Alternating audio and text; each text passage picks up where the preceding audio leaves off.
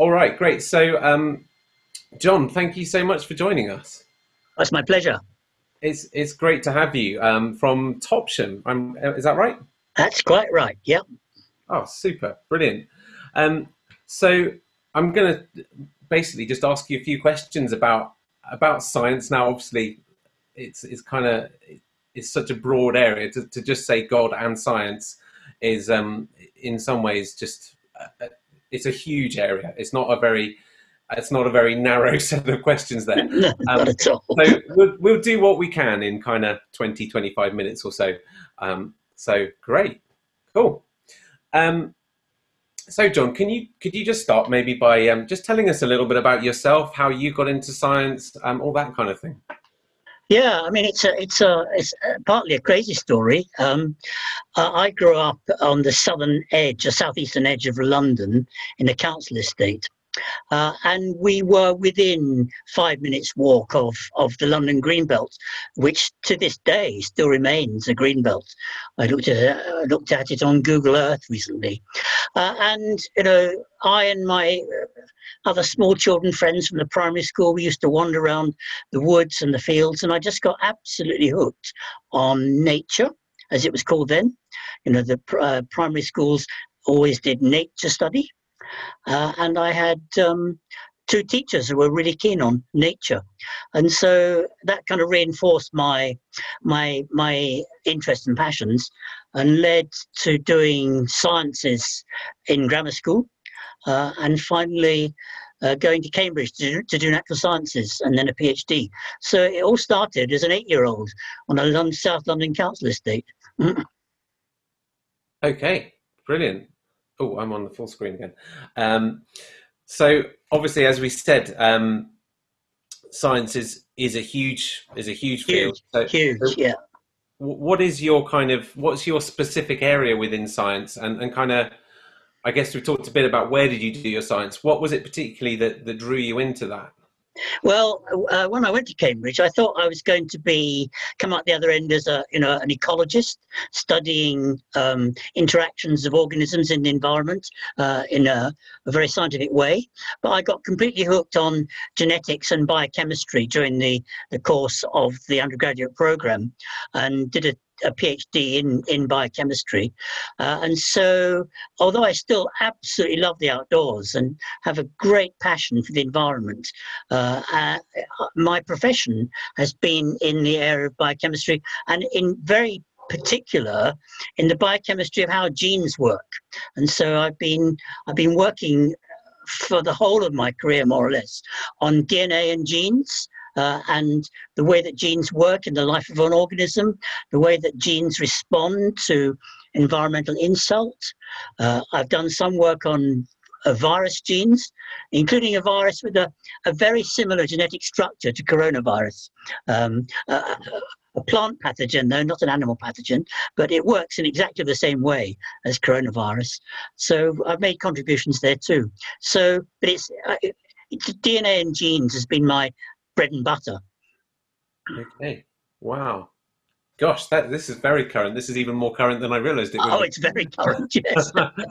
um, so, um, where would you say where has kind of where's God hidden Himself in this science? When I say hidden, I suppose um, where is God's design shown in, yeah. in science, but perhaps particularly in your area?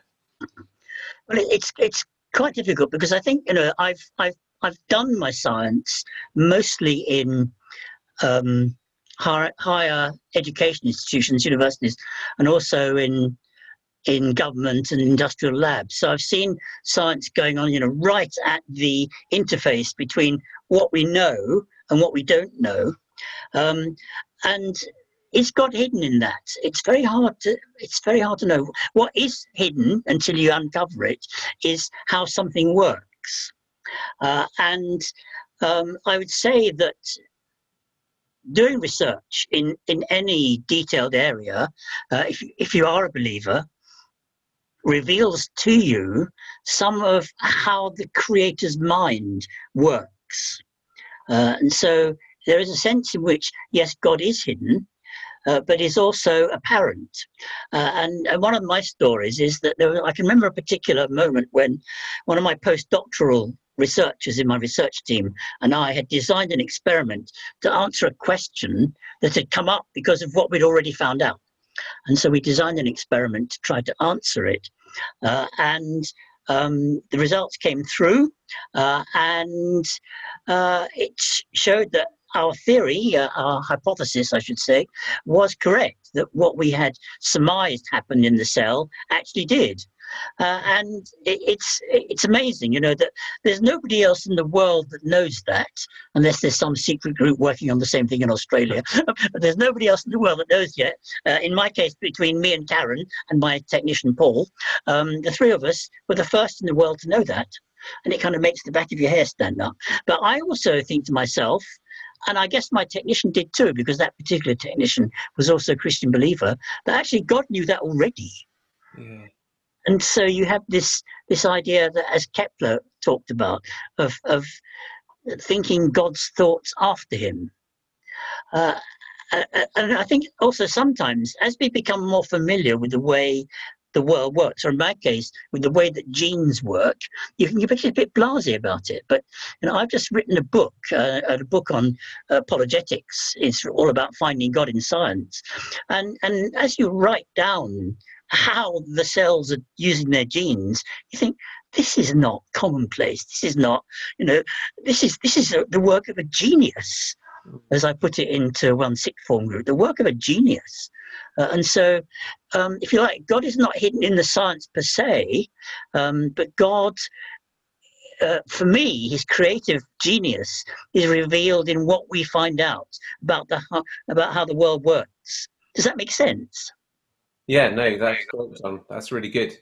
So, I mean, my next question, in in some ways, it's um, it's quite a tough one, and it's it's one that perhaps we we will always be um, working out the answer to. Maybe it's not one there's a there's a clear and obvious answer to, but um, we talk about the phrase "on earth as it is in heaven" a yeah, lot yeah. as Christians, and we and and that's a, a lot of where this series on God and culture is coming from. We we want God's culture on earth as it is in heaven. And obviously, at the moment, um, when we when we look particularly at, at coronavirus, obviously, um, we think, gosh, there's there's something amiss at the moment. That we're not quite there yet. It's not quite um, it's not quite the same on earth yet as it is in heaven. Um, what's uh, what's your thinking around that?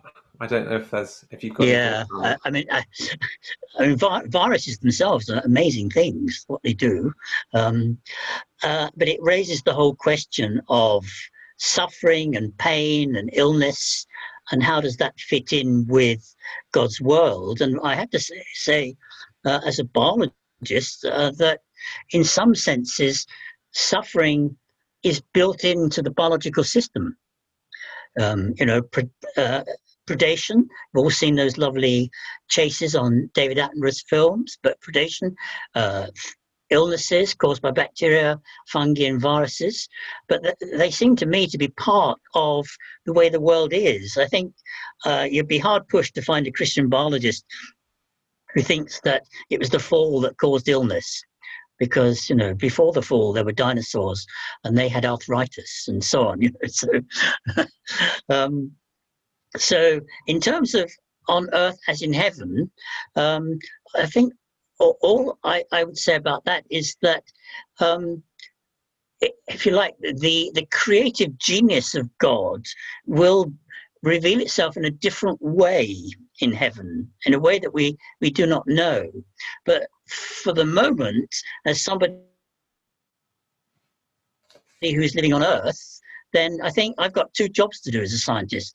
I think one is to um, well, I think it is my. Uh, we can, we'll almost certainly come to calling later, but I think it, one, the job I chose to do involved one, uh, understanding how the world works, and two, conveying that to uh, young people, many of whom I can see. Well, uh, uh, of the generation I can see on the screen in front of me here. so, um, whose attention I've been very grateful for over a long period of my career. So, to, to, to do that properly, um, I think is is part of being revealing God, revealing heaven. Uh, have high standards, uh, both in your behavior and so on. But also, I think it's a bit like, I mean, Copernicus said that worship um, or science research was a form of worship. Because surely it was more honourable to the Most High to, to be knowledgeable rather than being ignorant um, uh, he, he, phrased it in rather more um, cumbersome medieval terms than that, but that's more or less what he said. So I think that's that's how I see one way I see of of bringing heaven to earth is doing the job properly and then sharing that information about God's creation. The other thing I think is that to use our skills and our talents wisely um, you know your your your musical ability for example sharing that with people to uplift their souls um, in my case making sure that the scientific knowledge i've generated is used to the good of humankind and so some of the work we've done was aiming to change genes so that crops became more climate resilient, for example, or, or became more resistant to virus pathogens. Uh, and that seemed to me to be uh, an appropriate use of the science. So, two things there one, the science itself, and secondly, the way we use it. I think both, the, both of those could bring uh, something of heaven to earth. Mm. I love that, John. I love that you've um, mentioned about how doing what you're called to do is is a form of worship, is a huge area of worship. Doing what you're called to do and doing it really, really well um, is such an important way to worship. And I think we can we can sometimes get quite a narrow view of worship. So it's really good to just think, hold on a minute, when whatever whatever area of culture we're called to work in or be in, um, doing that as part of our worship. That's really, really good. Um, so, what do you believe God is calling us as Christians, I guess, to, to be in this area. You've kind of talked a bit about that, um, and how can we how can we be a blessing, I guess, to the field of science, um, even if maybe even if we're not specifically scientists, but also if we are. Yeah, I mean, I think I think one of these I just said. I think I'd repeat that that anybody uh, who goes into science needs to have high ethical standards in terms of you know not not cheating, not not not producing spurious results. And I think Christians uh, may be as tempted by the potential fame as anybody else. And so I think I think we can bless the profession, and non-Christian can do this too. Bless the profession by observing the the ethical standards of the profession. Um, but two, I think also bringing bringing a human touch. Um, so I tried to run my research team not in a kind of top down way, but as as a genuine team of which I just happened to be the captain. Um, and and decided therefore on the tactics more, more like a cricket captain therefore than a football captain um, but um, everybody everybody had a, a, part to play and also when i was head of biosciences which was a really really tough call um, exercising christian grace um, again it was questioned that everybody um, had a part to play. And it's quite interesting. I, I, um, I was on the campus uh, a few months ago and, and met somebody who'd been quite a junior technician when I was in charge and had now risen to run the whole IT and the biosciences. And he said, It's not like it was, John. When you were head of department, we were all part of the team and we all realized that we were valued. But under the kind of very tough, much more financially oriented regime we now have in higher education, it's very much more difficult. So I think the way that you actually conduct yourself in your research team or in the organization in which you are placed is quite important. Yes, and I think that's a really good point, and that's a nice that's a nice point that really um, goes across all areas, really about um, working with teams and, and being um, being God and being being like being like God, sorry, in in whatever area you're called to, and really doing it honorably and, and setting a real heavenly culture in in whatever you're called to. Um, so specifically, why? Yeah, why is it important for Christians to be in science? I don't know if I've kind of maybe asked that already. I don't know. Um, well, I don't know. I think I think it's an area. It's it's it's a, a, a genuine area of of human activity. I mean, the series is called God and Culture, uh, mm. and and here in the um, first part of the 21st century, uh, in all industrial nations, scientific research is really embedded completely into the day-to-day activities of the countries. Uh, significant amounts of GDP uh, come go from government into research. Significant amounts of industrial money go from go into research. And so it is part of our culture in, in the broadest sense. And it would seem very strange if God didn't call some people to serve in science. Uh, I can remember uh, really being thrilled um, by the time I was about 15, I discovered that, you know, you could actually earn money by being a biologist. I, I wasn't really, you know, wasn't, uh, I came from a working class home, so we didn't know anything really about kind of what I might call um, academic or middle class um, uh, uh, jobs and so on. And I discovered you could become a biologist. And so I remember the curate at our church when I was in confirmation classes when I was about 15 said, Do you have any idea, John, what you want to do in life? And I said, I want to be a scientist. And he kind of confirmed that. He said, That could be your calling. We need more of you. Okay. So I think it is important. Um, in my area of science, I will say, in, in the area of genes and DNA, there are probably a, a smaller proportion of Christians than there are, shall we say, in physics. Um, physicists are completely bowled over by the kind of accuracy with which the universe works. Whereas um, in molecular biology, you know, genetics has, has got its difficult sides, and and uh, although the mechanisms are absolutely mind blowing, as we've hinted just now, you know, genetic diseases and so on, might make some people think, well, if there is a God, he doesn't really care very much for us. So I, I, for me, it's been it has been a genuine calling, uh, and uh, it's good to know that one or two others have gone into the same field. You know, so wonderful. Great, thank you so much, John. And um, we've got a few more minutes, and I wondered if you've got anything when you were kind of thinking about this evening. Um, did you have anything particular that you felt you would like to say to us as a group of young adults? Um, anything that anything that popped into mind as you were thinking about this evening? Well, I think I would say I would say three things. Uh, one is recognize the value of your number numbers who are scientists. Uh, when I was when I was at Cambridge, you know, the the idea you might have a call, or, or, despite what the curate had said, the idea that you might have a calling to be a molecular biologist didn't really enter into things. You know, if you wanted to be a vicar or a doctor that, or a missionary, that was fine. But if you want to say, I actually want to work on DNA in test tubes, oh really? so so do support and and honour those who who are called to that area. But two, also, I think, take notice of what believing scientists are saying. You know, in in the scriptures, they, uh, you know, the, the the ancient people of Israel and indeed New Testament Jews weren't scientists, and yet they saw God in their understanding of the way the world worked.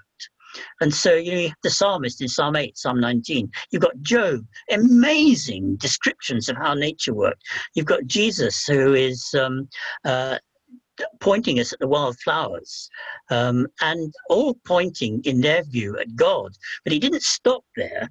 Uh, even even in the Old Testament times, there was um, a step into relationship. So Psalm eight. I, am amazed that you care for us, but you've, you know, you've given us responsibility. Uh, in Psalm 19, you know that your laws for us are good, and so I would say that, um, you know, that that to me is is a major major thing that we scientists can say. And I, I, would love it if people could could listen to that. But also i would say rejoice in the work of science. You know this the, the aim to sequence the genome of a virus. We've done dna sequencing in my lab but it was it was very very cumbersome back in the day. You know it it took a long time to get a gene sequence give thanks for the fact we can now now sequence dna in a, in a virus in space of maybe two hours. We can sequence your genome uh, in space of 36 hours, and you've got a lot more DNA than a virus. So, you know, give thanks for science, I would say, because uh, science has helped us to fight this this pandemic. So, I would say those two things to me would be would be very very important. And and um, if you know a scientist hug a scientist today. We need to be loved. Well, John, thank you so much